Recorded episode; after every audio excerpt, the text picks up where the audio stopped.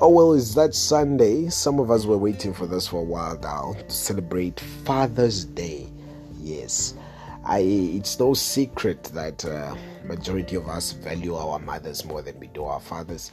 But it's also no secret that we have exemplary men out there who love and take care of their families, who set good examples for their sons, who sets good examples for their community members and for the nation as a whole. Such men are our prime focus today. Now, it's no secret also that uh, in a couple of in the past couple of years, uh, the gender-based violence has been on the increase. The rape cases, the murder cases, so much to an extent where Namibian women uh, and children felt like men are trash was then necessitated to raise awareness on how men should behave. But what I would really like to speak against is the whole concept of men are trash we have constant constant violations of human rights from men in our country. Men keep on killing. Men keep on raping men keep on doing all these bad things but what we don't want to remember or understand is that we have exemplary and good men in our society. That's why if you go on WhatsApp today, you see so many people posting their fathers, so many people posting their brothers, so many people posting their boyfriends or baby daddies who are exemplary fathers. So, what I'm trying to say is we can always try to change a negative by addressing it with a positive. If we constantly say that men are trash, men are dogs, then they will never feel the need to be good people. But if we constantly remind men that they can be good by giving examples of those kind of men that are exemplary in society, then we change the narrative and discussion from a positive stance or from a negative stance to a positive one.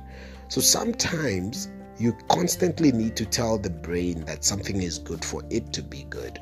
Remember that language builds character. So if you consistently tell yourself that you're a winner, you are most definitely going to be a winner. So similarly, if we tell men that they are not trash, it's a beginning of a new conversation. I'm not denying the realities of the matter that men can be very disrespectful and have done so many ills to our women in this country. But what I want you to realize is that we have good men amongst us, and those are the ones we need to use as an example for us to create and yield the kind of society that we ultimately then seek for. Finally, I would like to make this particularly clear. You would find people that say, No, my boyfriend is special. Why is he special? Because he opens door for me doors for me. My boyfriend is special because he cooks for me. My boyfriend is special because he doesn't cheat on me.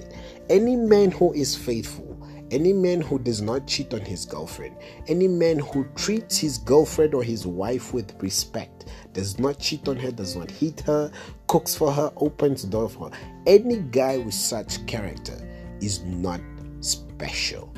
That's how every man is supposed to be. Those are the qualities of what a real man looks like. The moment we set this precedent or this image that guys that do such things are special, that's when trashy guys are then born.